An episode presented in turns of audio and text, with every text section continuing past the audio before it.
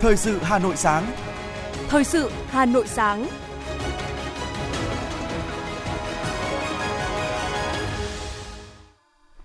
Thúy Hằng và Hoài Linh xin được đồng hành cùng quý thính giả trong 30 phút của chương trình Thời sự sáng nay, thứ sáu ngày 6 tháng 1 năm 2023. Những nội dung chính sẽ được đề cập đến trong chương trình. Ngày làm việc thứ nhất, kỳ họp bất thường lần thứ hai, Quốc hội khóa 15. Vành đai 2 trên cao của Hà Nội sẽ thông xe vào ngày 11 tháng 1 tới. Bắt hai lãnh đạo phòng kiểm định xe cơ giới Cục Đăng kiểm Việt Nam. Trong phần tin thế giới có những thông tin đáng chú ý. Lần đầu tiên trong vòng 100 năm, Hạ viện Mỹ phải bỏ phiếu lại. Thái Lan không áp dụng kiểm soát y tế với du khách Trung Quốc. Sau đây là nội dung chi tiết. Thưa quý vị và các bạn, hôm qua, kỳ họp bất thường lần thứ hai Quốc hội khóa 15 chính thức khai mạc và bước vào ngày làm việc đầu tiên dưới sự chủ trì của Chủ tịch Quốc hội Vương Đình Huệ. Sau phần khai mạc, Quốc hội đã nghe tờ trình báo cáo thẩm tra về quy hoạch tổng thể quốc gia thời kỳ 2021-2030, tầm nhìn đến năm 2050 báo cáo giải trình, tiếp thu, chỉnh lý, dự thảo luật khám bệnh chữa bệnh sửa đổi, báo cáo đánh giá việc thực hiện quy định tại Nghị quyết số 30 2021 QH15 ngày 28 tháng 7 năm 2021, kỳ họp thứ nhất Quốc hội khóa 15 về các chính sách phòng chống dịch COVID-19 và tờ trình về việc tiếp tục thực hiện một số chính sách liên quan đến công phòng chống dịch COVID-19 tại Nghị quyết số 30 2021 QH15 và việc cho phép tiếp tục sử dụng giấy đăng ký lưu hành thuốc, nguyên liệu làm thuốc hết thời hạn hiệu lực từ ngày 1 tháng 1 năm 2023 mà chưa kịp gia hạn theo quy định của luật dược cùng một số tờ trình, báo cáo thẩm tra thuộc các lĩnh vực tài chính, ngân sách, trong buổi trưa và đầu giờ chiều này, sau khi họp riêng về công tác nhân sự Quốc hội tiến hành bỏ phiếu kín về việc cho thôi làm nhiệm vụ đại biểu Quốc hội đối với ông Phạm Bình Minh và ông Lê Minh Chuẩn, phê chuẩn đề nghị của Thủ tướng Chính phủ về việc miễn nhiệm chức vụ Phó Thủ tướng Chính phủ nhiệm kỳ 2021-2026 đối với ông Phạm Bình Minh và ông Vũ Đức Đam. Sau đó, Quốc hội biểu quyết thông qua hai nghị quyết bằng hình thức biểu quyết điện tử Kết quả, thứ nhất, nghị quyết về việc cho thôi làm nhiệm vụ đại biểu Quốc hội khóa 15 đối với ông Phạm Bình Minh thuộc đoàn đại biểu Quốc hội tỉnh Bà Rịa Vũng Tàu và ông Lê Minh Chuẩn thuộc đoàn đại biểu Quốc hội tỉnh Quảng Ninh có 483 đại biểu tán thành bằng 96,99% tổng số đại biểu Quốc hội. Thứ hai, nghị quyết phê chuẩn đề nghị của Thủ tướng Chính phủ về việc miễn nhiệm Phó Thủ tướng Chính phủ nhiệm kỳ 2021-2026 có 476 đại biểu tán thành, bằng 95,97% tổng số đại biểu Quốc hội. Tiếp đó, Quốc hội đã nghe Thủ tướng Chính phủ Phạm Minh Chính trình bày tờ trình về việc đề nghị Quốc hội phê chuẩn bổ nhiệm chức vụ Phó Thủ tướng Chính phủ nhiệm kỳ 2021-2026. Sau khi tiến hành thảo luận ở đoàn về tờ trình của Thủ tướng Chính phủ, Quốc hội phê chuẩn đề nghị của Thủ tướng Chính phủ về việc bổ nhiệm lại chức vụ Phó Thủ tướng Chính phủ nhiệm kỳ 2021-2026 đối với ông Trần Hồng Hà và ông Trần Lưu Quang bằng hình thức bỏ phiếu kín. Sau đó, Quốc hội tiến hành biểu quyết thông qua nghị quyết bằng hình thức biểu quyết điện tử. Kết quả có 481 đại biểu tán thành bằng 96,98% tổng số đại biểu Quốc hội.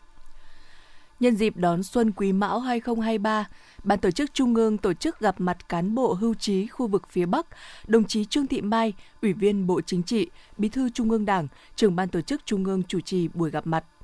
Trong không khí đông ấm, chân tình, cởi mở, gần gũi, đồng chí Trương Thị Mai, Ủy viên Bộ Chính trị, Bí thư Trung ương Đảng, trưởng Ban tổ chức Trung ương, bày tỏ sự vui mừng phấn khởi khi được đón các đồng chí cán bộ hưu trí trong ban về thăm lại cơ quan đông đủ sau 2 năm ảnh hưởng của dịch COVID-19. Đồng chí khẳng định, ngành tổ chức xây dựng đảng có truyền thống rất vẻ vang, vì thế là yêu cầu rất lớn để thế hệ hôm nay kế thừa, xây dựng và phát triển – Nhân dịp Xuân Quý Mão đang đến gần, thay mặt lãnh đạo Ban tổ chức Trung ương, đồng chí Trương Thị Mai đã gửi lời chúc mừng tốt đẹp nhất đến cán bộ hưu trí trong ban. Đồng thời đồng chí mong muốn các cán bộ hưu trí sẽ tiếp tục quan tâm, theo dõi, nhắc nhở, giúp đỡ, ủng hộ và dành nhiều tình cảm cho cán bộ công chức, viên chức, người lao động, Ban tổ chức Trung ương. Cũng nhân dịp này, trưởng ban dân vận Thành ủy Hà Nội Đỗ Anh Tuấn đã thăm chúc Tết các gia đình chính sách huyện Thạch Thất và quận Hoàn Kiếm. Tại xã Cành Nậu, huyện Thạch Thất, đồng chí Đỗ Anh Tuấn đã tới thăm gia đình bà Nguyễn Thị Lực, hộ nghèo và gia đình bệnh binh Đỗ Hữu Đạo. Tiếp đó, trưởng ban dân vận thành ủy tới thăm gia đình bệnh binh Đỗ Đức, sinh năm 1939. Ông Đỗ Đức đã có gần 20 năm cống hiến trong quân đội, hiện sức khỏe yếu, không đi lại được. Tại quận Hoàn Kiếm, trưởng ban dân vận thành ủy đã tới thăm gia đình lão thành cách mạng Đỗ Đăng Long, sinh năm 1928, cán bộ bị địch bắt tù đầy, gia đình bà Hoàng Thị Tập, sinh năm 1942, vợ liệt sĩ Hoàng Công Đảng, hy sinh năm 1971 tại chiến trường Phú Yên. Tiếp đó, trưởng ban dân vận thành ủy cũng tới thăm gia đình nhà giáo nhân dân Vũ Hữu Bình, sinh năm 1943, nhà giáo Vũ Hữu Bình, nguyên là tổ trưởng tổ tự nhiên trường Trung học cơ sở Trương Vương trong 30 năm, góp phần đào tạo nhiều học sinh đoạt giải toán quốc tế, vinh dự được nhận nhiều bằng khen của Trung ương và thành phố Hà Nội. Thay mặt lãnh đạo thành phố Hà Nội, trưởng ban dân vận thành ủy Đỗ Anh Tuấn đã tặng quà và gửi lời chúc mừng năm mới an khang, thịnh vượng tới các gia đình. Đồng chí mong muốn các gia đình luôn gương mẫu trong việc chấp hành chủ trương của Đảng, chính sách pháp luật của nhà nước, nỗ lực vượt qua khó khăn, từ đó tích cực đóng góp cho địa phương. Phó Chủ tịch Ủy ban nhân dân thành phố Hà Nội Dương Đức Tuấn vừa thông tin, thành phố đã chốt kế hoạch thông xe tuyến đường vành đai 2 trên cao, đoạn từ ngã tư Sở tới cầu Vĩnh Tuy, kết hợp với mở rộng theo quy hoạch phần đi bằng bằng đoạn từ Vĩnh Tuy đến ngã tư Vọng theo hình thức tổng hợp, hợp đồng BT xây dựng chuyển giao vào ngày 11 tháng 1 tới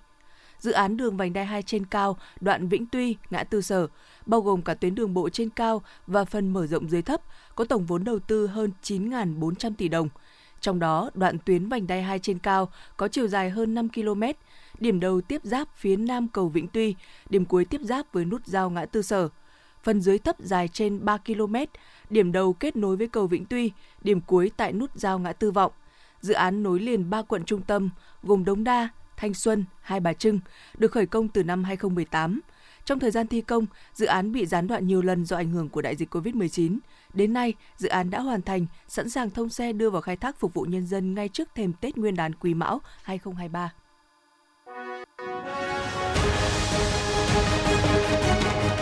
Thời sự Hà Nội, nhanh, chính xác, tương tác cao. Thời sự Hà Nội, nhanh, chính xác, tương tác cao.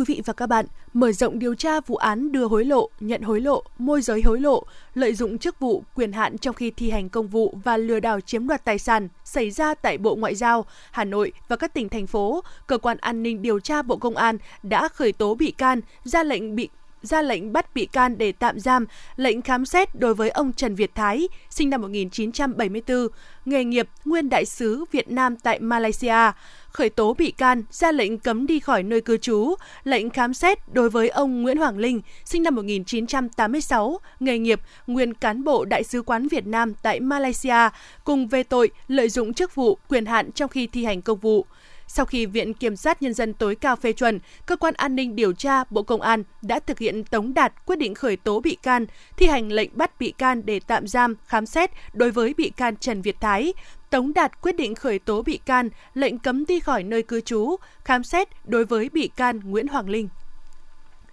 Trung tướng Tô Ân Sô, tránh văn phòng, người phát ngôn Bộ Công an cho biết, cơ quan cảnh sát điều tra Công an thành phố Hồ Chí Minh đã ra quyết định khởi tố bị can, ra lệnh bắt tạm giam hai lãnh đạo cấp phòng và một chuyên viên của phòng kiểm định xe cơ giới thuộc Cục Đăng kiểm Việt Nam. Ba người bắt gồm có ba người bị bắt gồm Trần Anh Quân, quyền trưởng phòng, Đặng Trần Khanh, phó trưởng phòng và Phạm Đức Ngọc là chuyên viên. Cả ba người bị điều tra về tội nhận hối lộ. Viện Kiểm sát Nhân dân Thành phố Hồ Chí Minh đã phê chuẩn các quyết định và lệnh trên. Đây là diễn biến mới nhất ở quá trình Công an Thành phố Hồ Chí Minh mở rộng điều tra vụ án môi giới hối lộ, nhận hối lộ và giả mạo trong công tác xảy ra tại Thành phố Hồ Chí Minh, Long An, Tiền Giang, Sóc Trăng, Đồng Tháp, Bến Tre, Bắc Giang và Bắc Ninh. Năm 2023, thành phố Hà Nội sẽ tổ chức đấu giá quyền khai thác khoáng sản đối với 6 mỏ cát đã có kết quả thăm dò, đánh giá trữ lượng và chất lượng khoáng sản. Thời gian tổ chức đấu giá đợt 1 từ quý 1 đến hết quý 2, đợt 2 từ quý 3 đến hết quý 4 thông qua việc đấu giá nhằm quản lý, khai thác và sử dụng hợp lý, tiết kiệm nguồn tài nguyên khoáng sản, đáp ứng nhu cầu vật liệu xây dựng thông thường trên địa bàn thành phố, phát huy tiềm năng khoáng sản, thu hút đầu tư khai thác có hiệu quả nguồn tài nguyên khoáng sản trên địa bàn thành phố, tăng nguồn thu cho ngân sách nhà nước, đặc biệt là góp phần hạn chế tối đa hoạt động khai thác cát lòng sông trái phép, gây lãng phí nguồn tài nguyên khoáng sản, gây ô nhiễm môi trường và gây mất an ninh trật tự xã hội trên địa bàn thành phố hiện nay.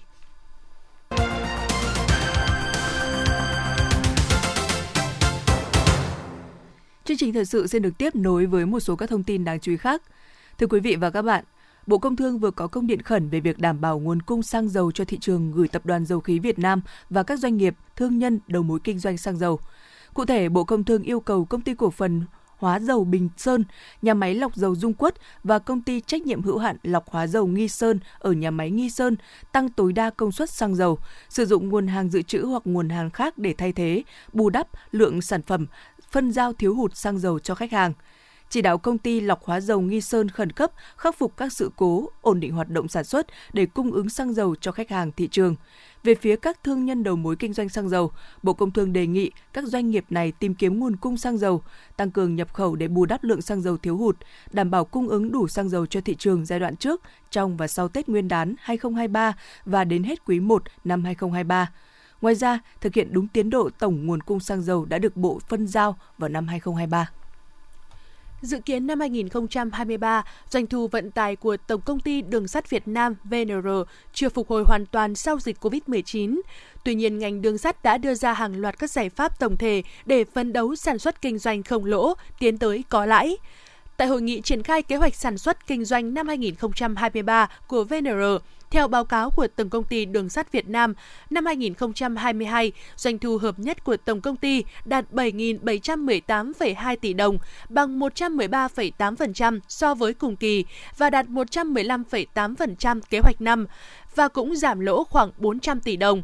Đặt ra mục tiêu năm 2023, lãnh đạo Tổng công ty Đường sắt Việt Nam nhìn nhận hoạt động sản xuất kinh doanh vận tải còn chưa phục hồi hoàn toàn sau dịch COVID-19, trong khi vẫn gặp nhiều áp lực cạnh tranh với vận tải hàng không và đường bộ về vận tải khách, vận tải hàng hóa sẽ bị ảnh hưởng do vận tải đường biển sau giai đoạn biến động cước tăng cao đã giảm trở lại mức cũ và cung tải tàu biển đã tăng trở lại như trước dịch. Trên cơ sở này, tổng công ty phấn đấu không lỗ từ hoạt động sản xuất kinh doanh chính. Tuy nhiên, do phải bù đắp các khoản lỗ dự kiến từ các khoản chi không phát sinh doanh thu nên sẽ vẫn lỗ 55 tỷ đồng. Phấn đấu đảm bảo tỷ lệ tàu khách đi đúng giờ đạt 99% đến đúng giờ 77% trở lên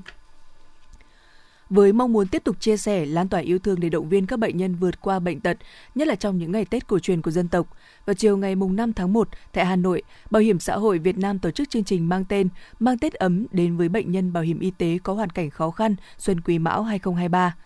Nhân dịp này, Bảo hiểm xã hội Việt Nam đã trao tặng 200 xuất quà cho các bệnh nhân là người tham gia bảo hiểm y tế có hoàn cảnh khó khăn phải ở lại điều trị tại các bệnh viện trong dịp Tết Nguyên đán sắp tới. Chương trình cũng được Bảo hiểm xã hội Việt Nam chỉ đạo triển khai tại Bảo hiểm xã hội 63 tỉnh thành phố. Nguồn kinh phí tặng quà cho các bệnh nhân là người tham gia bảo hiểm y tế có hoàn cảnh khó khăn được trích từ quỹ hoạt động tình nghĩa của ngành Bảo hiểm xã hội Việt Nam và Bảo hiểm xã hội các tỉnh thành phố.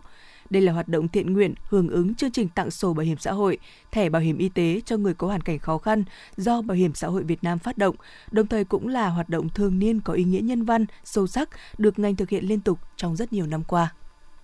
Thưa quý vị và các bạn, thành phố Hà Nội hiện có 4.538 trường học có bếp ăn bán chú, căng tin, trung bình cung cấp hơn 117.000 suất ăn mỗi ngày. Do đó, công tác kiểm soát an toàn thực phẩm trong các trường học luôn cần được quan tâm, chú trọng từ 5 giờ 30, chị Đỗ Thị Thủy Linh, đại diện cha mẹ học sinh của trường mầm non A Ngũ Hiệp đã có mặt tại khu vực chế biến bữa ăn bán chú của nhà trường để giám sát quy trình từ tiếp nhận, sơ chế, chế biến đến vận chuyển các suất ăn đến từng học sinh. Chị Đỗ Thị Thủy Linh, trường ban đại diện cha mẹ học sinh trường mầm non A Ngũ Hiệp, huyện Thanh Trì cho biết. Chúng tôi được chứng kiến các cái việc giao nhận thực phẩm, à, chứng kiến à, về việc sơ chế và chế biến thức ăn của các cô nuôi tại bếp ăn và cũng thường được dự giờ ờ, cái việc ăn của con ở trên lớp.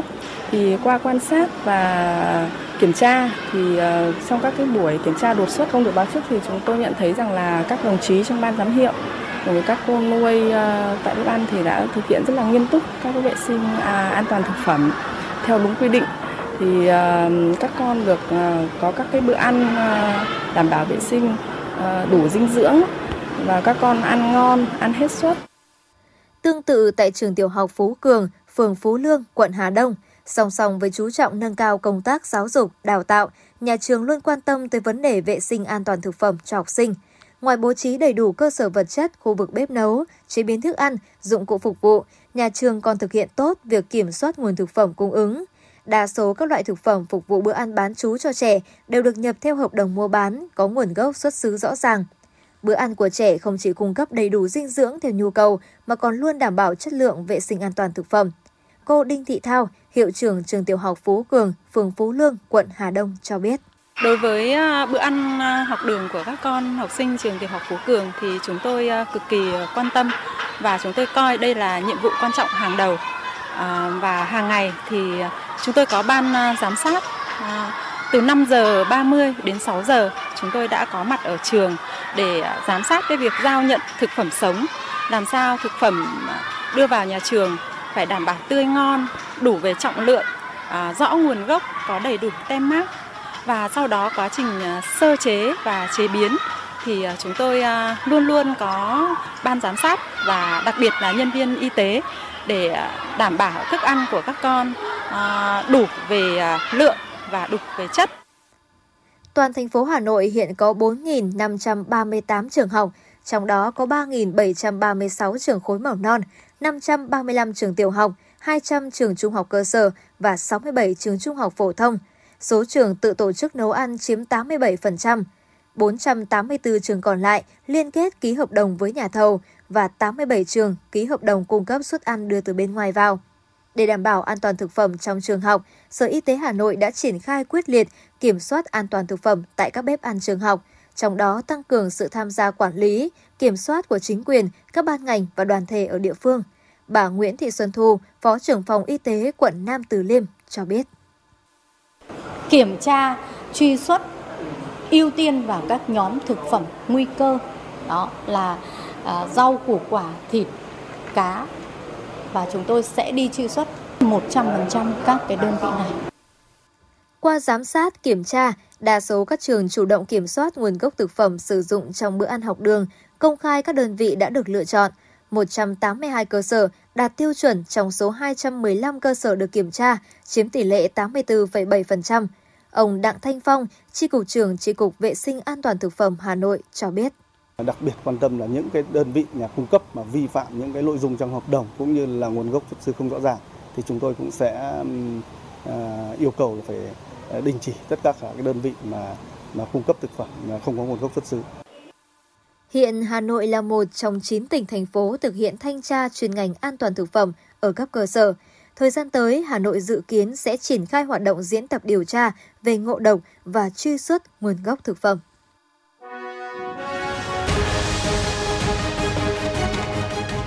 FM 90 cập nhật trên mọi cung đường. FM 90 cập nhật trên mọi cung đường.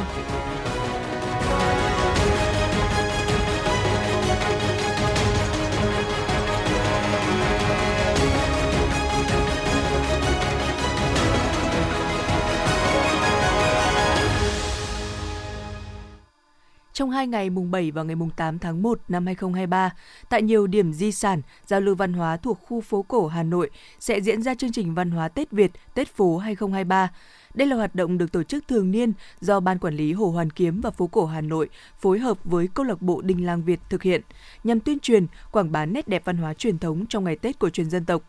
Cụ thể, trong ngày 7 tháng 1, tại không gian Bích Họa phố Phùng Hưng, có chương trình giao lưu nghệ thuật, diễn sướng dân gian múa xòe, khua luống, hát giao duyên của đồng bào dân tộc Thái. Tại Trung tâm Giao lưu Văn hóa phố cổ Hà Nội số 50 Đào Duy Từ có biểu diễn âm nhạc truyền thống, giới thiệu nghệ thuật đàn ca tài tử Nam Bộ. Trong ngày 8 tháng 1 có hoạt động rước lễ vật, cáo yết thành hoàng, dựng cây nêu và giao lưu diễn sướng dân gian ba miền tại Đình Kim Ngân số 40, 42 Hàng Bạc. Tham gia chương trình văn hóa Tết Việt Tết phố năm nay có các đoàn nghệ thuật từ Bạc Liêu, Thừa Thiên Huế, Thanh Hóa, Phú Thọ, Hải Phòng mang theo di sản đơn ca tài tử Nam Bộ, ca Huế, múa xòe, hát xoan, múa hát cửa đình, góp phần làm phong phú các hoạt động tôn vinh quảng bá di sản đầu năm mới tại khu vực phố cổ Hà Nội. Trong khuôn khổ chương trình Tết Việt Tết phố năm 2023 do Ban Quản lý Hồ Hoàn Kiếm và Phố cổ Hà Nội phối hợp với câu lạc bộ Đình Làng Việt tổ chức, từ ngày hôm nay đến ngày 21 tháng 1, tại phố Bích Họa Phùng Hưng diễn ra phiên chợ ngày xuân có chủ đề Tây Bắc trong lòng Hà Nội. Phiên chợ tổ chức nhiều gian hàng giới thiệu sản vật địa phương vùng núi phía Bắc, các không gian trải nghiệm di sản văn hóa như hát then, múa rùa, xòe thái, múa sạp, cùng những trò chơi dân gian ngày Tết của đồng bào các dân tộc thiểu số, Tây, Nùng, Giao. Hoặc cùng không khí xuân đại ngàn, công chúng và du khách có cơ hội tham quan chợ hoa Tết xưa của người Hà Nội, trải nghiệm các hoạt động xin chữ ông đồ, ngắm tranh hàng trống, viết thư pháp, nặn tò he, gói bánh trưng, chơi chợ Tết. Phiên chợ ngày xuân được xác định là một trong những điểm nhấn đặc biệt tại chương trình Tết Việt Tết phố năm 2023, góp phần tôn vinh, lan tỏa những giá trị văn hóa đặc sắc của khu phố cổ Hà Nội và văn hóa của đồng bào các dân tộc Tây Bắc, mang đến cho công chúng và du khách cơ hội vui chơi, trải nghiệm thú vị trước thềm năm mới. Nhằm phát huy giá trị văn hóa cung đình Thăng Long xưa, nhân dịp Xuân Quý Mão 2023, Trung tâm Bảo tồn Di sản Thăng Long Hà Nội tổ chức chương trình Tết Việt với chủ đề Cung đình ngày xuân. Chương trình góp phần tái hiện không khí chuẩn bị đón Tết và những tập tục đẹp trong ngày Tết Nguyên đán như tục cúng gia tiên, tục treo tay tranh Tết, câu đối Tết, chúc Tết, phản ánh của phóng viên. Không gian trưng bày không khí chuẩn bị đón Tết với những vật phẩm Tết truyền thống phong phú, thể hiện hy vọng về một mùa xuân ấm áp, hạnh phúc và chào đón năm mới an khang thịnh vượng. Trong không gian này, các dòng tranh Tết nổi tiếng là hàng trống và kim hoàng Hà Nội, Đông Hồ Bắc Ninh với màu sắc sặc sỡ thường được chọn treo trong dịp Tết với nguyện vọng đón chào một năm mới may mắn bình an. Cùng với đó còn có gian trưng bày phong tục thờ cúng ngày Tết của người Việt hướng về nguồn cội, tổ tiên nhằm thể hiện tấm lòng thành kính, đạo lý uống nước nhớ nguồn cũng được phục dựng lại như tục cúng sa tiên, tục teo tranh, trục chúc Tết, xin chữ đầu năm, nếu như gian treo tranh Tết gây ấn tượng đối với người xem bằng nhiều dòng tranh dân gian nổi tiếng như đồng Hồ Bắc Ninh, Hàng Trống và Kim Hoàng Hà Nội, thì gian trưng bày không khí chuẩn bị ngày Tết với các sản phẩm đặc sắc mang hương vị Tết đã gợi lại nhiều ký ức đẹp và ý nghĩa cho người dân. Chị Vũ Thị Thu Hà và ông Nguyễn Huy Thường là những khách tham quan đầu tiên chia sẻ.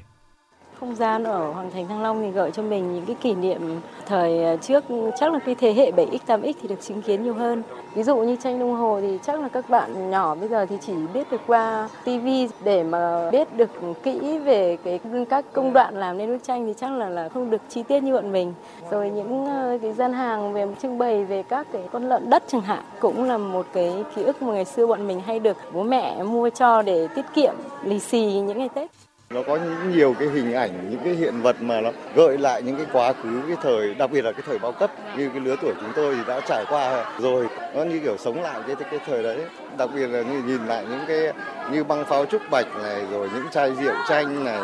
rồi bánh trưng ngày Tết rồi các thứ thì gợi lại nhiều cái kỷ niệm ngày xưa. Ờ, ấn tượng với cả cái ờ, không gian mà những cái dàn đồ mà của ngày Tết ngày xưa ấy, ngày thường là không có, những ngày Tết thì có những cái đồ đấy.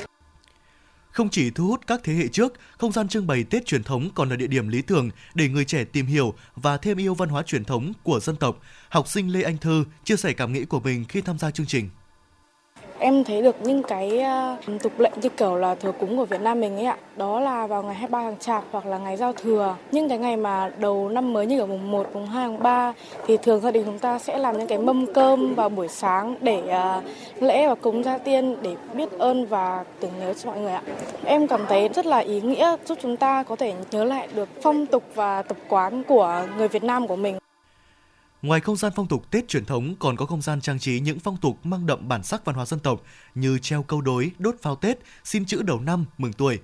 Để tổ chức không gian trưng bày không gian phong tục Tết truyền thống, ban tổ chức chương trình cũng đã trải qua quá trình 6 tháng chuẩn bị. Ông Nguyễn Khắc Văn, cán bộ Trung tâm Bảo tồn Di sản Thăng Long cho biết, để chuẩn bị cho không gian trưng bày ngày Tết này, chúng tôi đã mời mất rất nhiều chuyên gia tập hợp nhiều tài liệu nghiên cứu, qua đó phục dựng không gian và đưa đến cho người dân thủ đô những thông điệp, nội dung về ngày Tết một cách chính xác, cô động nhất. Bên cạnh đó, từ đây, vào ngày 14 tháng 1, Hoàng Thành Thăng Long cũng sẽ tổ chức không gian trưng bày cung đình ngày xuân tại khu nhà N14. Theo phong tục của người Việt và các nước Đông Nam Á, Tết Nguyên đán là lễ tiết quan trọng là thời khắc đánh dấu sự chuyển giao giữa năm cũ và năm mới. Đặc biệt, Tết trong cung đình còn mang vẻ độc đáo của sự tôn nghiêm và quyền lực. Một trong những nghi lễ đầu tiên quan trọng nhất trong Tết Nguyên đán là lễ chính đán, một nghi lễ của triều hội Triều Lê tổ chức vào ngày mùng 1 Tết với nghi thức thiết đại triều ở Điện Kính Thiên. Lễ chính đán là một trong những nghi thức quan trọng thể hiện mong muốn của một quốc gia phồn thịnh, dân tộc trường tồn, tạo ra không khí đầu năm mới với niềm hy vọng và những dự báo tốt đẹp cho năm 2023. Ngoài ra còn có các cụm check-in phục vụ du khách du xuân tại Hoàng thành Thăng Long nhân dịp đón năm mới.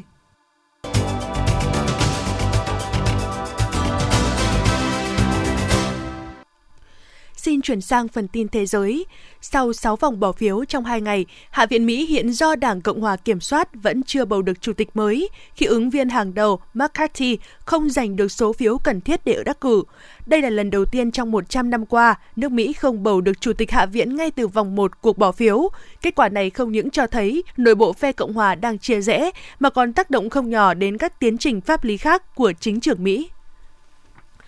Truyền thông Lào dẫn thông báo từ Bộ Ngoại giao nước này cho biết Viêng Chăn đã đạt đồng thuận với Bắc Kinh về việc mở lại cửa khẩu quốc tế đường bộ Boten Bohan nối giữa tỉnh Vân Nam Trung Quốc với tỉnh Luang Nam Tha, Lào vào ngày 8 tháng 1 tới. Việc mở lại cửa khẩu Bohan Boten sẽ tạo điều kiện cho công dân hai nước Lào Trung Quốc trong hoạt động xuất nhập cảnh. Bộ trưởng Y tế Anutin Chanvirakul tuyên bố Thái Lan sẽ không áp dụng các biện pháp sàng lọc COVID-19 đối với du khách nhập cảnh từ Trung Quốc, khẳng định sẽ chào đón du khách Trung Quốc như mọi khách du lịch trên toàn cầu. Tuyên bố được Bộ trưởng Y tế Công cộng Anutin Chanvirakul đưa ra trước khi tham gia cuộc họp của các cơ quan chính phủ nhằm thảo luận công tác chuẩn bị đón du khách Trung Quốc tới Thái Lan bắt đầu từ Chủ nhật ngày 8 tháng 1. Bộ Tài chính Nhật Bản đã quyết định nâng lãi suất trái phiếu chính phủ dài hạn lên mức cao nhất trong hơn 8 năm qua. Đây là lần đầu tiên Nhật Bản nâng lãi suất này kể từ tháng 4 năm 2022. Theo quyết định trên, lãi suất mà Bộ Tài chính Nhật Bản sẽ trả cho các trái chủ của trái phiếu chính phủ kỳ hạn 10 năm sẽ tăng từ 0,2% lên 0,5%, cao nhất kể từ tháng 12 năm 2014. Pháp đã công bố lệnh cấm bán paracetamol trực tuyến do nguồn cung thiếu hụt trong vài tháng trở lại đây. Lệnh cấm kéo dài đến tháng 2 được đưa ra sau khi Trung Quốc hạn chế xuất khẩu loại thuốc này trong bối cảnh số ca mắc COVID-19 đang gia tăng. Paracetamol không phải là loại thuốc duy nhất đang thiếu. Insulin và thuốc kháng sinh như amoxicillin cũng đang trở nên khan hiếm ở Pháp và trên toàn thế giới. Amazon tuyên bố sẽ cắt giảm hơn 18.000 việc làm với lý do nền kinh tế không chắc chắn và hãng này đã tuyển dụng quá nhanh chóng trong thời kỳ đại dịch. Giám đốc điều hành Amazon Andy Jassy cho biết, việc cắt giảm việc làm trên sẽ diễn ra ở châu Âu, đồng thời cho biết thêm rằng những lao động bị ảnh hưởng sẽ nhận được thông báo cho nghỉ việc bắt đầu từ ngày 18 tháng 1.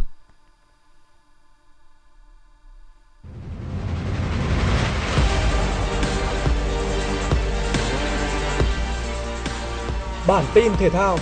Bản tin thể thao